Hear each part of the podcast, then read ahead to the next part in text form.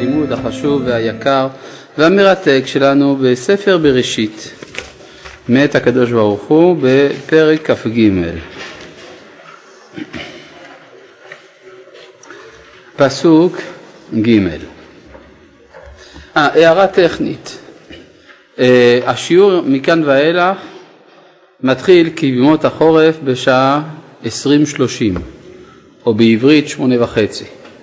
לא כפי שהיה עד עכשיו, זה ברבע לתשע, עשרים לתשע, כיוון שהשקיעה מספיק מקדימה, אז תפילת ערבית חזרה להיות בשבע וחצי, אז, ערבית, אז השיעור מתחיל בשמונה וחצי. זהו. אז החל משבוע הבא, בעזרת השם יתברך אמן, נחזיר תמידין כסדרן. פרק כ"ג, פסוק ג' ויקום אברהם מעל פני מתו וידבר אל בני חטא לאמור. אה, מי הם בני חטא? מה? החיטים, כן, מי הם החיטים? סוג של כנענים, בדיוק התשובה שרציתי, נכון. עכשיו הייתי רוצה להגיד מה זה כנענים. מה זה כנענים? זה בנים של חם, זה נכון, ולמה נקראים כנענים? מלשון כניעה. ארץ כנען קרויה על שמם, קרויה לארץ. הם כנענים על שם הכניעה. כלומר, יש אופי באישיות הכנענית של כניעה. כניעה למה? לא נאמר. בעצם אפשר להיות נכנע לקדוש ברוך הוא. מידה נפלאה, מידה טובה. אפשר להיכנע ליצר הטוב, מידה טובה. אפשר להיכנע לחוכמה, ואפשר להיכנע ליצר הרע. פשוט. כלומר זה עניין, זה עניין של אופי, כלומר הכניעה היא מידה בנפש, והשאלה למה מפנים אותה. הבעיה היא שכנען הוא ארור, כתוב בדברי נוח, ארור כנען. למה הוא ארור? כי הוא נכנע ליצר הרע. צריך לתקן אותו, איך עושים? מה אומר נוח? כדי לתקן את ארור כנען, הוא מתקן, עבד עבדי יהיה לאחיו. על ידי שהוא ייכנע לאחיו, בעלי הקדושה, מוסר, חוכמה, שם ויפת. מתוך כך יש תקווה לכנען לצאת ממצבו. כך שבעצם באופן בסיסי הכנעניות היא מידה חיובית, אם היא מופנית למקום הנכון. ארץ ישראל נקראת בתורה בשם ארץ כנען, יפה, כן, בארץ, בתורה ארץ ישראל נקראת ארץ כנען, או ארץ הכנעני, שזה עוד יותר טוב, כי הכנעני יש תוספת של ה' וי' במילה כנען, י' ה', משהו אדיר, זאת אומרת שהכנעניות היא המידה הנדרשת כדי להיכנס לארץ. אם אתה מסוגל להיות נכנע לפני הבורא, יש לך שייכות לארץ. אם לא, אז לא. מה זה, אבל אחד מהבנים של כנען שמו חטא, בני חטא, החיטים. מה פירוש המילה חטא? אה? בלשון חטא, בלשון שמי שחטא. זה היה נכון אם חטא היה כתוב בט', אבל חטא כתוב בתו, חטא תו. אם כן מוכרחים לתת פירוש אחר. מה פירוש המילה חטא בתו? פחד. איך אתה יודע? חיטת. יש עוד אפשרות לדעת, כי ירמיהו גם אמר. אבל, גם לפני שירמיהו אמר, חטא מלשון חיטת, ומוראכם וחיתכם אתן על פני כל הארץ. החיטת זה הקיצוניות של הכניעה. כלומר חטא הוא הכנעני האולטימטיבי. זאת אומרת הנכנע שבנכנעים. והם, כן, יושבי חברון, המקום שבו צריך לקבור את שרה. עכשיו, ברגע שאברהם קונה לו אחוזת קבר, אצל בני חטא, הוא קנה לו אחיזה בארץ ישראל. כי התנאים של על ישיבה בארץ זה הכנעניות והחיתיות. זאת אומרת ש... אה, אגב, איך אומרים כניעה בשפה הערבית? מישהו יודע? אסלאם. אסלאם. אסלאם. כן? זה כניעה. כן, זה תכונה בנפש, להיכנע לפני האלוהות. זאת לא אמנם התכונה האחרונה, על גבי זה צריך להוסיף גם אהבה. אבל כנקודת התחלה זה לא רע, להתחיל מהכניעה. מהכניעה, חיטת, מתוך כך מגיעים לאבא. אברהם, שלמד משרה את מידת הדין, והוא צריך על ידי קבורתה לקנות אחיזה בארץ, מבקש מבני חטא שייתנו לו אחוזת קבר. עכשיו אני רוצה קצת להוסיף ידיעות שיש לנו מן ההיסטוריה הכללית, זאת אומרת מידיעות חיצוניות לתנ"ך, שבימי קדם, במיוחד אצל בני חטא, רק למי שיש לו אזרחות מלאה של הארץ, יש זכות לאחוזת קבר. כלומר, הבקשה של אברהם לקנות אחוזת קבר היא בקשה להפוך לאזרח הארץ. ואת זה צריך לבסס. צריך שהוא יראה שיש לו זכות בדבר הזה. בואו נראה מה אומר אברהם לבני חטא בפסוק ד' גר ותושב אנוכי. המילים גר ותושב הן מילים הופכיות, מנוגדות זו לזו, אנטיתטיות. יש פה סתירה פנימית, אנטינומיה. הרי גר זה מי שזר, תושב זה מי ששייך. אז איך אפשר להיות גם גר וגם תושב? זה תרתי דה סתרי. הכיצד? אלא מה? אנחנו צריכים לשאול את עצמנו, מהו האדם בעולם? האדם בעולם הוא גר או תושב? הוא גם וגם. אנחנו תושבי העולם מצד הטבע. הרי מה מקיים אותנו? תפוחי האדמה, נכון? גם בטטות, יש, יש כל מיני סוגים. כלומר, אנחנו חיים מכוח הרבה דברים של שייכות לטבע, נכון? גם האבולוציה, הרבייה, כלומר, הרבה דברים בעצם מצד הטבע עושים אותנו תושבי העולם. אבל מצד הנשמה אנחנו זרים לגמרי פה. הנשמה יש לה נוסטלגיה אל עולם אחר. היה גוי אחד בשם אלבר קאמו שכתב ספר בשם הזר. מה זה הזר? זה האדם. האדם חש זרות בעולם. אז יש כל מיני אופנים איך להסביר את הזרות הזאת. על מה שלא יהיה האדם חש זרות מצד הנשמה. כלומר, בעצם מה שאומר אברהם, גר ותושב אנוכי. זה מה שאני, אני גם גר וגם תושב. גם רבי יהודה הלוי, באדוני נגדך כל תאוותי, אומר, כגר תושב אני על גב אדמה, ואף כי בבטנה נחלתי. כלומר, אני בעולם הזה גם גר וגם תושב. זהו המעמד הפרדוקסלי הקשה של האדם. האדם הוא גם גר וגם תושב. טוב, זה יפה מאוד מה שאומר אברהם. מה זה נוגע לבני חטא? אומר להם אברהם, גר ותושב אנוכי. עמכם, גם אתם כאלה. כלומר, אני באתי ללמד אתכם שאתם ואני אותו דבר.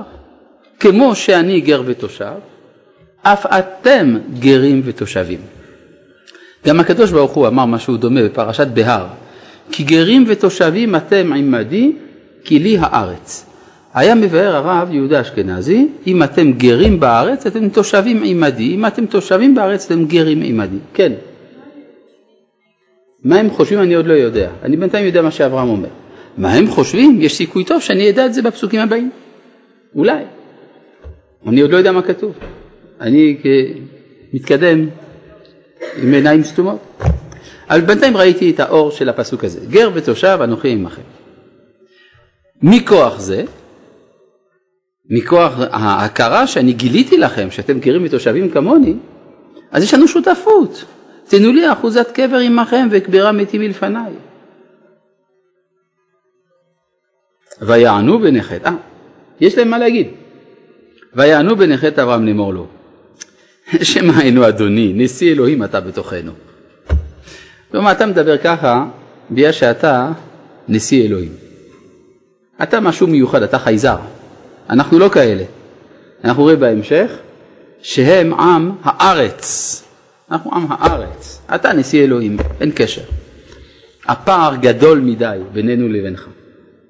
יותר מזה, מאחר ואתה נשיא אלוהים, לא מגיע לך אחוזת קבר. זה קטן עליך אחוזת קבר. כן, מה שהוא אומר, במבחר קברנו קבור את מתיך. אחוזת קבר לא תקבל. אתה יכול לקבור אצלנו, אין בעיה, איש ממנו את קברו לא יכלה ממך מקבור מתיך.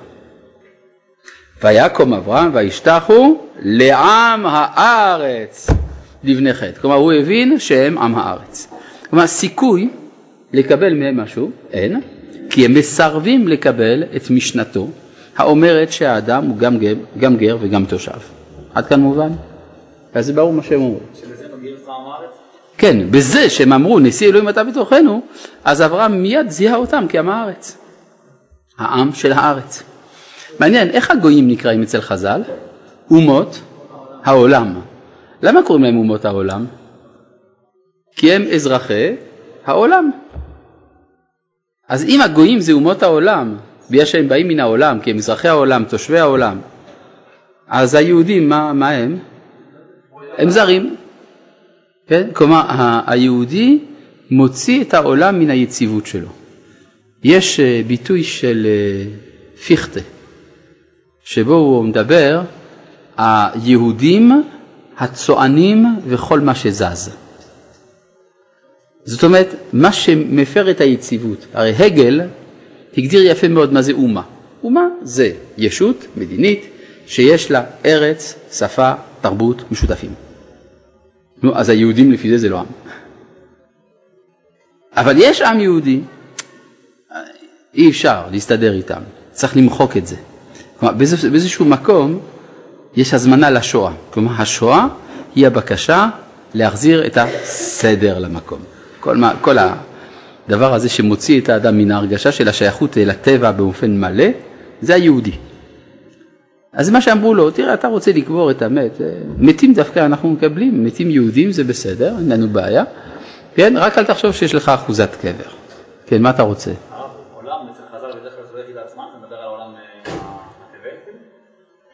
האם אצל חז"ל עולם זה מידת זמן? ככה אתה שואל. כן. כלומר, אתה שואל האם חז"ל ממשיכים את הסגנון התנ"כי, שבו עולם זה יחידת זמן, או שמא הם מאמצים את הסגנון היווני, שבו עולם זה התבל, הקוסמוס. כן, מה אתה אומר?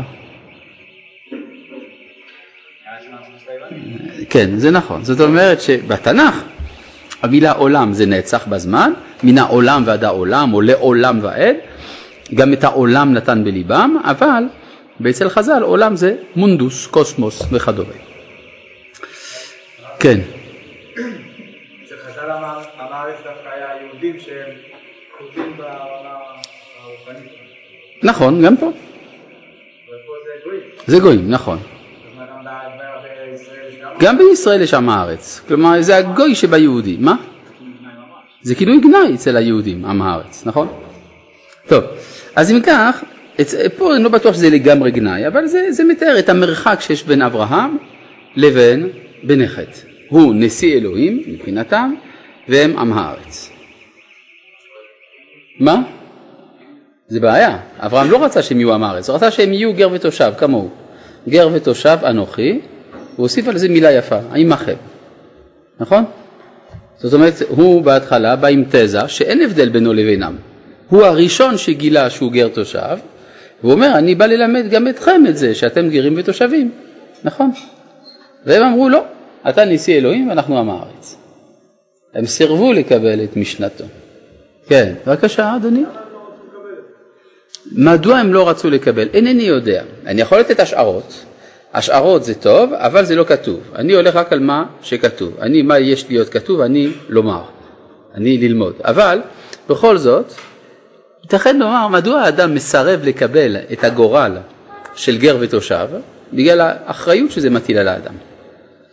גם בגלל המתח האדיר שזה מכניס את האדם אליו, שהוא בנוי משני מוקדים, מוקד טבעי, מוקד נשמתי. זה קשה מאוד לחיות ככה, כן. זו שאלה מרתקת. מי צודק, האם אברהם או בן? מה אתה אומר? למה שאני אעשה את כל העבודה? יאללה, נו תגיד, מה?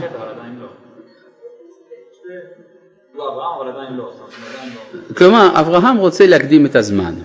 כלומר, הוא מזהה את מה שהם עתידים להיות. כן, הרי אנחנו מלמדים את העולם כולו ונברחו בך כל משפחות האדמה, אז יש, יש מטרה. רק שאברהם נתקל בקרקע האיחור שיש במציאות. במציאות זה עוד לא כך. זה, זה, שוב, זה הכאב שרואים לכל אורך התנ"ך, שיש התוכנית ויש המציאות. כן, בבקשה. טוב. אז מה עושים? כדי לפתור את הבעיה. אברהם לא רוצה לקבור בסתם קבר, רוצה להבין מה זה קברנו. בימי קדם, מה שהיו עושים כשמישהו היה מת, היו קוברים אותו בקבר המשפחתי. היו מחכים שנה שלמה, אחר כך היו מוצאים את העצמות, אחרי שהבשר נעקל, ואת העצמות היו שמים בקופסה קטנה מחרס הנקראת גלוסקמה. זה לא היה תופס הרבה מקום, היו מניחים את זה ליד הקופסאות של העצמות של המשפחה. אבל הקבר היה מקום בעצם של קבורה זמנית. זה בעצם מה שהם אומרים לו, קבור את, את מתיך במבחר קברנו. בכל מקרה אחר כך אתה תוציא משם את העצמות, כן. יכול להיות שזה נאסף אליו, זה משהו של ליקוט העצמות, אולי, אינני יודע. טוב, וידבר איתם לאמור, אז צריך למצוא פתרון. אם יש את נפשכם לקבור את מתים מלפניי, שמעוני ופיגעו לי בעפרון בן צוחר. מאיפה הוא צץ האיש הזה? עפרון בן צוחר. מה זה השם הזה? קודם כל עפרון. מאיפה זה בא המילה עפרון? עפר. עפר זה היסוד הנמוך ביותר במציאות. צוחר, מה זה צוחר? זה לבן בוהק. כן, צמר צחר, זה הכוונה צמר נקי לגמרי, מבריק כזה, בוהק. מה? מה? כן, וישתחו, הוא רוצה כנראה, הוא מזהה אצל עפרון מישהו שהוא עפר בין אור, חושך בא מאור. כלומר, אבות אבותיו של עפרון היו במעלה עליונה, אבל נפלו. מי זה אבות אבות אבות אבותיו של עפרון? מי זה הראשון מכל האבות של עפרון? מי האבא של אה, עפרון? מי האבא של, של צוחר? הסבא של עפרון. מי הסבא של הסבא של, אה, אה, של עפרון? הסבא רבא שלו, נכון? עד איפה זה מגיע? עד אדם הראשון, יפה. אז מי האבא הראשון של משפחת עפרון? אדם הראשון, יפה. אדם הראשון הוא צוחר. מה ההבדל בין כל אדם? אני לא יודע, אני לא יודע אם כל, בין, אם כל אדם נפל, אבל אצל עפרון זה נפל מאדם עד העפר. לכן חז"ל אמרו שאברהם ידע שאדם הראשון קבור במערת המכפלה. זאת אומרת, הוא מחפש שם את הזהות אדם, והוא מאבחן שאצל בני חטא האנושיות נפלה. נפלה מלהיות גר ותושב, והפכה להיות עם הארץ. אז הוא מחפש אצל מי שאצלו נמצא הניצוץ האחרון של האדמיות, אצל עפרון בן צוחר, הוא רוצה לרומם מחדש את השדה הזאת. ואז הוא רוצה לקחת על עצמו את התפקיד של האנושיות. כלומר, אברהם פותח היסטוריה אנושית חדשה על ידי שהוא מביא אליו את השושלת האנושית שמגיעה עד עפרון. מובן? כן, מה?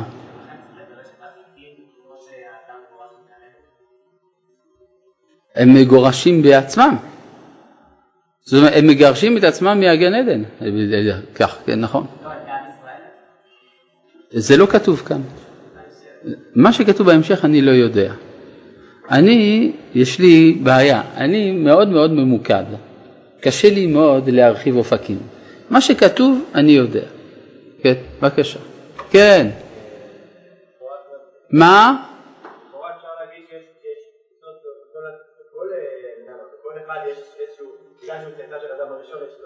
אז זאת אומרת שאצל כולם, כל בני אדם הם עפרון בן צוחר בעצם.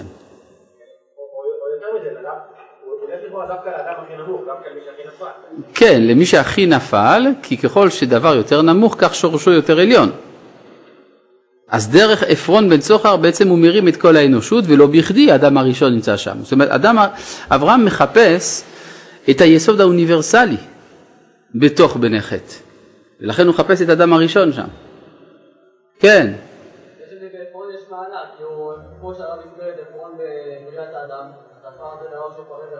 יפה, יוצא שעפרון הוא אישיות חיובית ביותר. אמנם הוא עפר, אבל העפר הוא היסוד של הפריון. נכון? כלומר, מזה אפשר לעשות משהו. אנחנו נראה עוד מעט איך עפרון מגיב. כן. פסוק ט' וייתן לי את מערת המכפלה אשר לו. עכשיו, תדעו לכם שאברהם מבקש מבני חטא לדבר עם עפרון, בסוף עפרון מדבר לבד. אז כנראה שזה הכל משחק מכור. כלומר, כנראה שעפרון מעוניין לעזור לאברהם. אבל אברהם צריך לעשות כאילו שאין הבנה בינו לבין עפרון, ולכן הוא פונה אל בני חטא, שהם יהיו כאילו בעלי האינטרס לדחוף את עפרון. בואו נראה.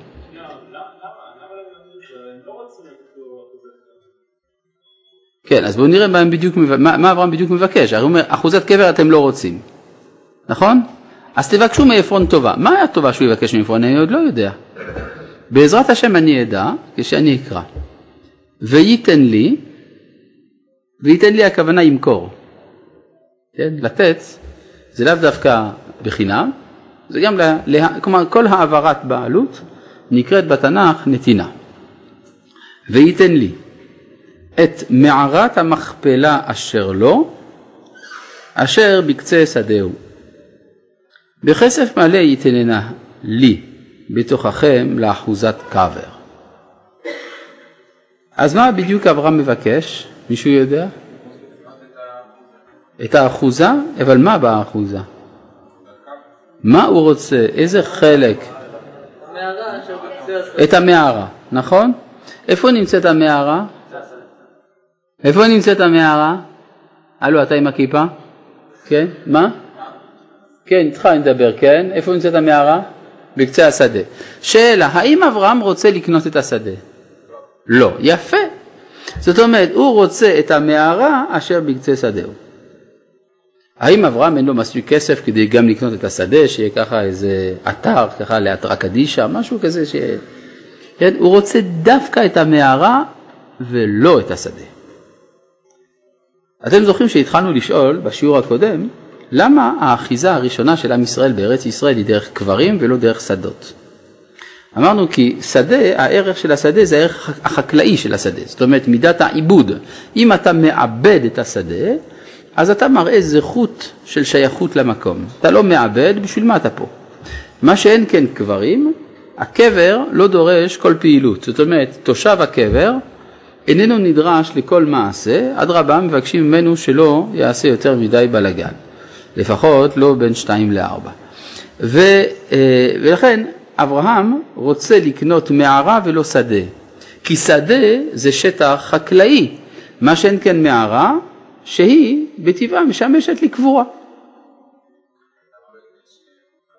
לא, הוא רוצה דווקא אחוזת קבר, כי אם לא, אם הוא יקנה שדה, מה יגידו לו?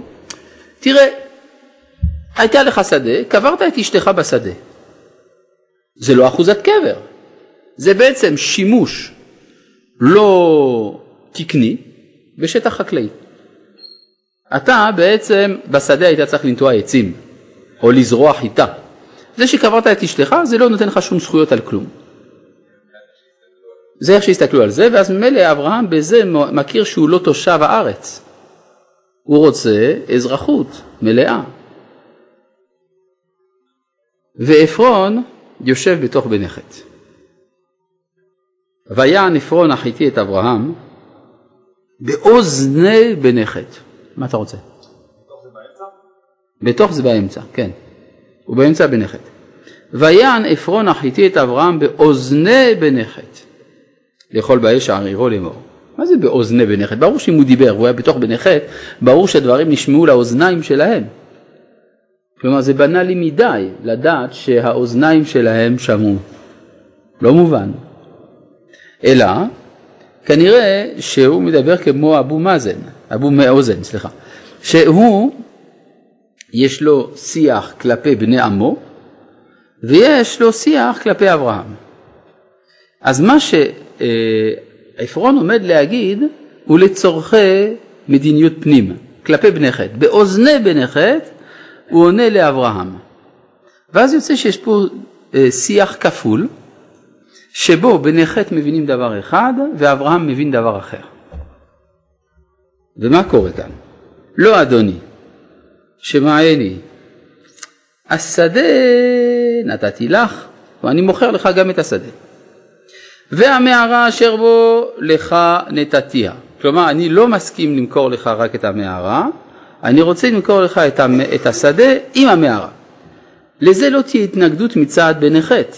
בני חטא יאמרו, בסדר, יש מה שנקרא קניין אגב, שאם אדם קנה שדה בהלכה, אז הוא קנה גם את הכלי העבודה שנמצאים בתוך השדה, את המחרשה וכדומה.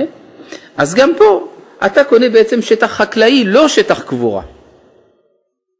והמערה היא רק נספחת, והמערה אשר בו לך נתתיה, לעיני בני עמי נתתיה לך, קבור מתיך. לא מובן כלום. לעיני בני עמי נתתיה לך, קבור מתיך.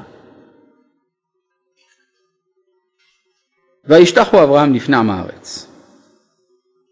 וידבר אל עפרון באוזני עם הארץ לאמור אחי מטל הוא שמעני נתתי כסף השדה, קח ממני וגבירה התמיתי שמה. היה נפרון את אברהם לאמור לו, אדוני שמעני. מה זה שמעני, שמעני? כלומר, הוא כנראה קורץ לו כל פעם. ארץ 400 שקל, ביני, שקל כסף ביני ובינך מהי, ואת מתך קבור. וישמע אברהם אל עפרון. אברהם הבין מה שעפרון אומר לו. עכשיו בואו בוא, בוא נראה. צריך כאן קצת ללמוד הלכות. איך בעלות על שטח עוברת לפי ההלכה? סודר? מה פתאום? סודר לא קונה שדה. כסף או שטר או חזקה, נכון? כלומר, יש שלושה אופנים של קניית שטח, או כסף, או שטר, או חזקה. מה פירוש הדבר? כסף, אנחנו מסכימים בינינו שהעברת הבעלות תיעשה ברגע שהכסף יעבור ממני אליך. ברגע שקיבלת את הכסף ביד, אוטומטית באותה שעה הקרקע הופכת להיות שלי, אני הקונה. זה אפשרות אחת. אפשרות שנייה, לא. אנחנו נקבע שברגע שאני מעביר לך את השטר, השדה היא שלי. ואז בכלל לא משנה אם הכסף כבר ניתן או הכסף עתיד להינתן, מה שקובע זה השטר. אפשרות שלישית, חזקה. בוא נסכים שהעברת הבעלות תהיה ברגע שאני אחזיק במקום. מה זה להחזיק במקום? אני נוטע עץ, או גודר את המקום, או מהלך לטיול בתוך המקום, זה נקרא צידי חזקה, ואז יוצא שגם אז לא משנה מתי הכסף ניתן, אם הכסף כבר ניתן או עתיד להינתן, בכל מקרה העברת הבעלות נעשית רק בזמן החזקה. יוצא לפי זה שהכסף במקרה הזה משמש, במקרה של חזקה או של שטר, הוא משמש רק כחוב, הוא לא חלק מדרכי הקניין. זה ברור מה שאני אומר? כן? מה? מה לא? למשל, נגיד, אם אנחנו מסכימים בינינו שהקניין יהיה בכסף, נתתי לך את הכסף ועכשיו אני רוצה לחזור בי, לא יכול. אבל אם אנחנו מסכימים שה, שהקניין ייעשה על ידי חזקה, גם אם נתתי לך את הכסף, כיוון שלא החזקתי במקום, אני יכול לחזור בי, אני אגיד, תשמע, לא, תחזיר את הכסף, בעצם אני לא רוצה לקנות. כי הכסף לא שימש כמעשה העברת בעלות. הבנת? בסדר. מה שאין כן, אם אנחנו הסכמנו שהקניין נעשה בכסף, גם אם לא החזקתי במקום, זה כבר שלי. בסדר? כלומר, השאלה המשפטית של העברת הבעלות תלויה במוסכם בין הקונה למוכר לגבי אופי הקניין. אם הסכמנו שהכס, שהקניין יהיה בכסף, הכסף קובע. אם בשטר, בשטר. אם חזקה, חזקה. עד כאן ברור? עכשיו, שימו לב שבכל הפרשה הזאת השטר בכלל לא קיים. אין פה שטר. אתם יודעים למה? כי הם לא ידעו לכתוב. פשוט לא ידעו לכתוב. הכתב עוד לא הומצא באזור הזה. נכון שהכתב היה דבר שכבר היה בשימוש בכל המזרח העתיק, כתב היתדות, אבל באזורים הרריים התרבות הייתה מפגרת יותר, וסביר להניח שבני חטא לא השתמשו, על כל פנים לא בשימוש אה, קבוע, בכתב. ולכן השטר פה לא קיים בפרשה. אבל מה שכן קיים זה הכסף. והשאלה היא, מתי יחול קניין השדה? מה אתה רוצה? אברהם ידע לכתוב. אבל זה לא בשימוש, הכתב איננו בשימוש אצל בני חטא. אני מניח שאברהם ידע לכתוב, הוא בא בכל זאת מאור אזור מתורבת מאוד. מה? כתב ספר יצירה, לפחות אמר אותו, כן. אבל זה לא הנושא שלנו כעת, אני מבקש לא לסטות בכוונה, כן? אני מאשים אותך בכוונה, בכוונת זדון לסטות מהנושא.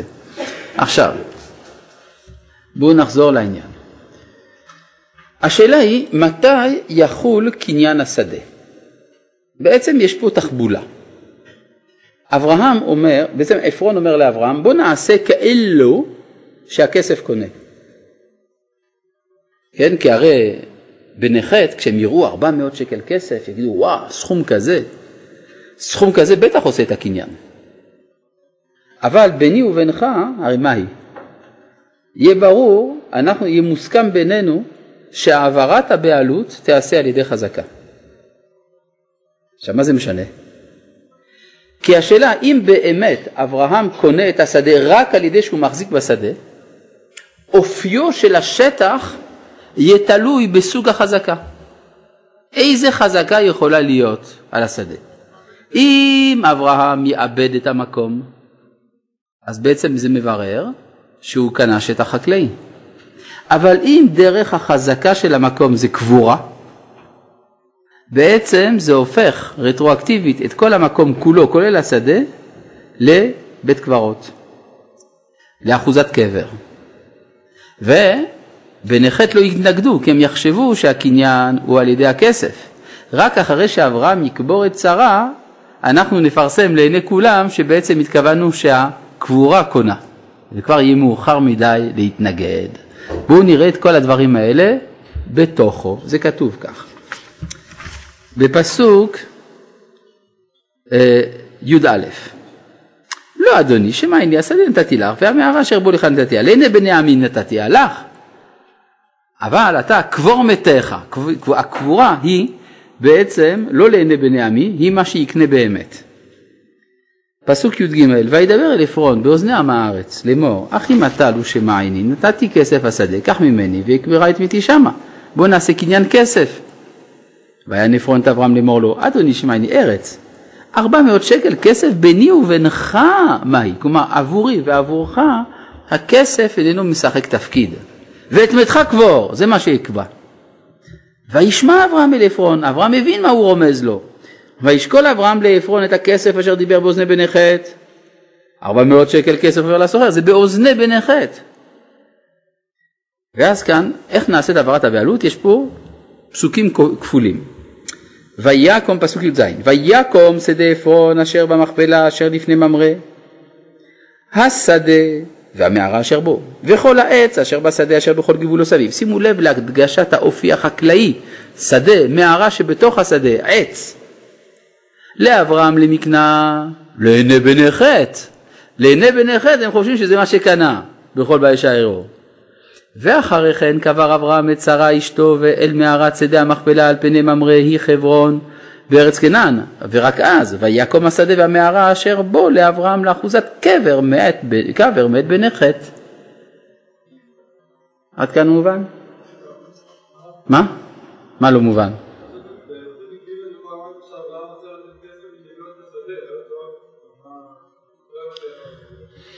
זאת אומרת, אברהם בהתחלה חשב מספיק לקנות את השדה בלי המערה, כי אז הוא חושב שאז לא יתנגדו בני חטא, והגבירה אמיתי שמה ואז זה ייקרא אחוזת קבר. מסביר לו עפרון, לא, זה לא ייקרא אחוזת קבר כל זמן שאתה לא קובר במערה, כל זמן שהקבורה היא לא ההחזקה של המקום. אבל הוא חשב שאולי לא יסכימו. ולכן עפרון הולך לקראתו של אברהם. עכשיו, לפי מה שאני מסביר כאן, יוצא שעפרון הוא אחלה גבר.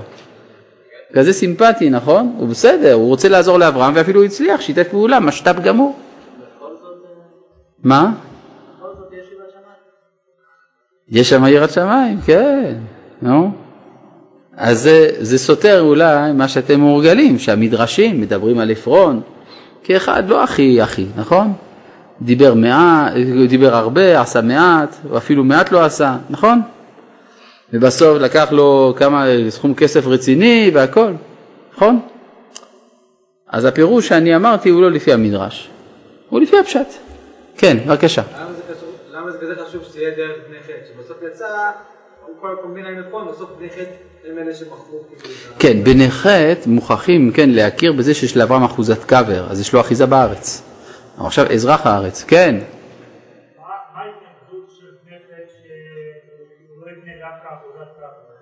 למה בני חטא מתנגדים לזה שהוא יקנה אחוזת קאבר? כי הם לא רוצים נשיא, הם לא רוצים נשיא אלוהים. הנשיא אלוהים הזה הוא מטריד את מנוחתם. כן, זה בדיוק העניין. זה, לא, שדה זה אף פעם לא אחיזה מוחלטת. כי השדה, מה? אם הוא יקנה מה? אבל, אבל הם לא רוצים שזה ייחשב כאחוזת קבר, יגידו שבסדר, הוא קבר את אשתו בשדה, אז סך הכל זה שטח חקלאי. אז אני מסביר, הם, הם חושבים שזה המערה כנספח לשדה, ואז יוצא שהמערה היא בעלת אופי חקלאי אף היא, בגלל שהיא נספחת לשדה.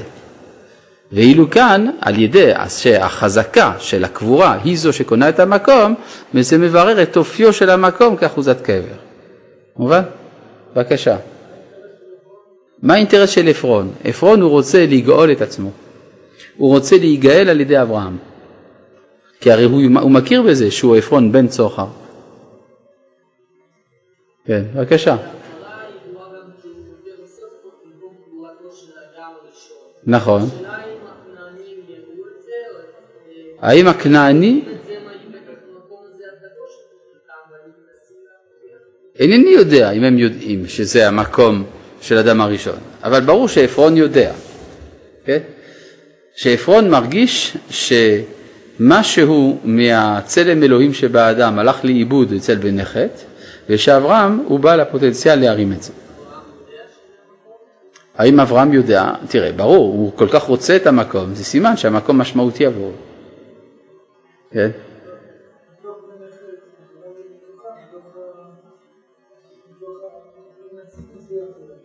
בתוך בני חטא, נו אז מה?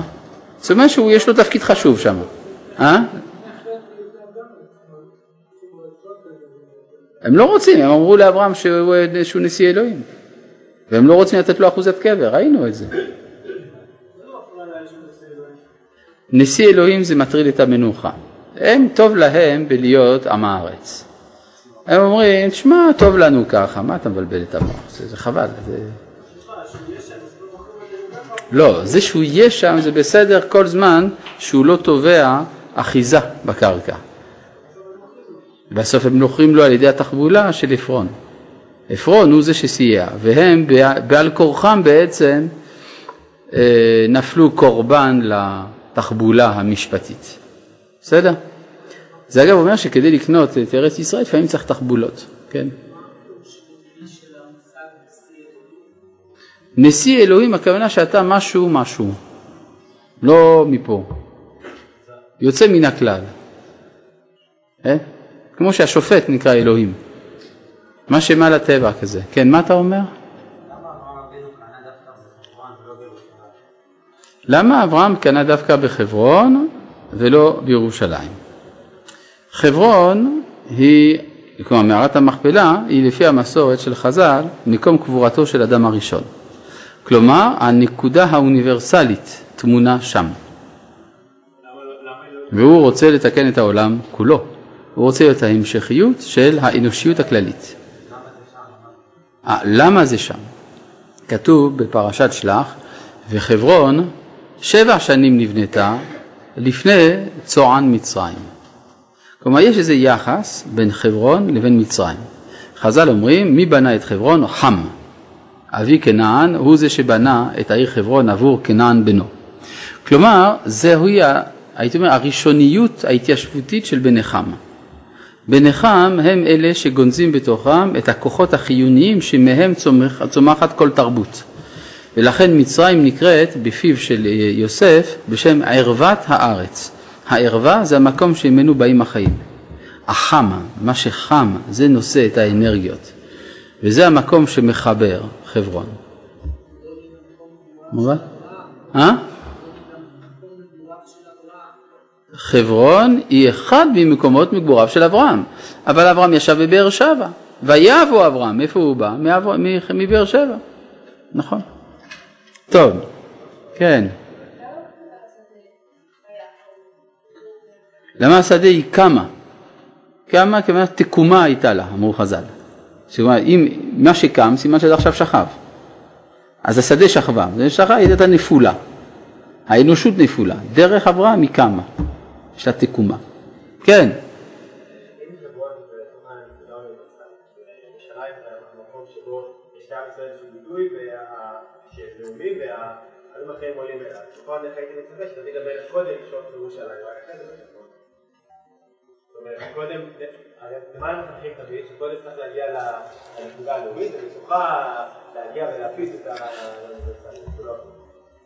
אתה אומר ככה, אתה הבנת מתוך דבריי, אני לא יודע מאיפה הבנת. בסדר, מותר לי גם כן לפרש את דבריך. אתה הבנת מתוך דבריי, או לא יודע מאיפה הבנת, שחברון היא אוניברסלית וירושלים לאומית. ואז לכאורה היה צריך לפי זה שדוד קודם כל ימלוך בירושלים ואחרי זה בחברון, כי אנחנו מתחנכים לזה שצריך להתחיל מהלאומיות ואחר כך לאוניברסליות, נכון? אבל מניין לך שירושלים היא לאומית?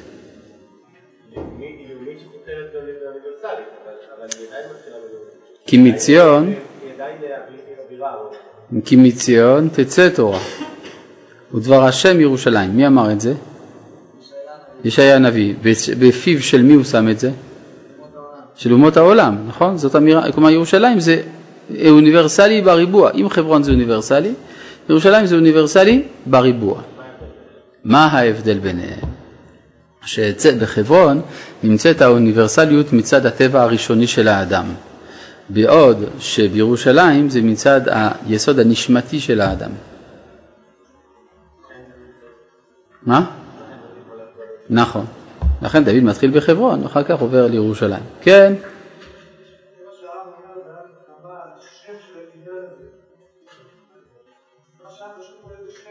בדיוק. חזקה. גבור, כן, כן. זאת אומרת, אברהם ניצח בזה שעכשיו התברר שיש לו אחוזת קבר ולא סתם שדה. אה, מה שהתפרסם, לא, אחר כך שאלו את, אה, את, את אה, עפרון, שאלו אותו, תגיד, בעצם מתי הכריחה לקניין? מה הסכמתם ביניכם?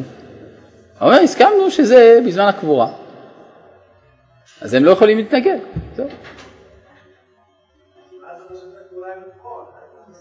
אבל בעצם אברהם ועפרון שיתפו פעולה זה עם זה. טוב. מה? לא שומע. הקניין היה גר ותושב, יפה. לא רק אברהם היה גר תושב, וגם הקניין היה גר תושב. טוב, עכשיו מתוך כך, אני רוצה להבין פה משהו. בואו נסתכל שוב בפסוק ד' גר ותושב אנוכי עמכם, תנו לי אחוזת קבר עמכם, ואקברה מתי מלפניי. פסוק ו' שמענו אדוני שיא אלוהים אתה בתוכנו, ממך קברנו, קבור את מתיך.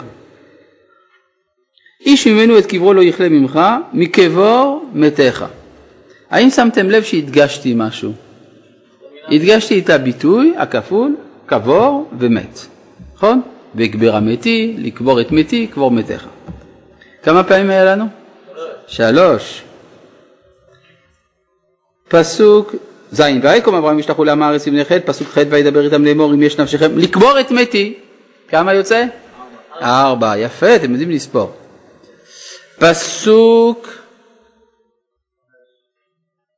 י"א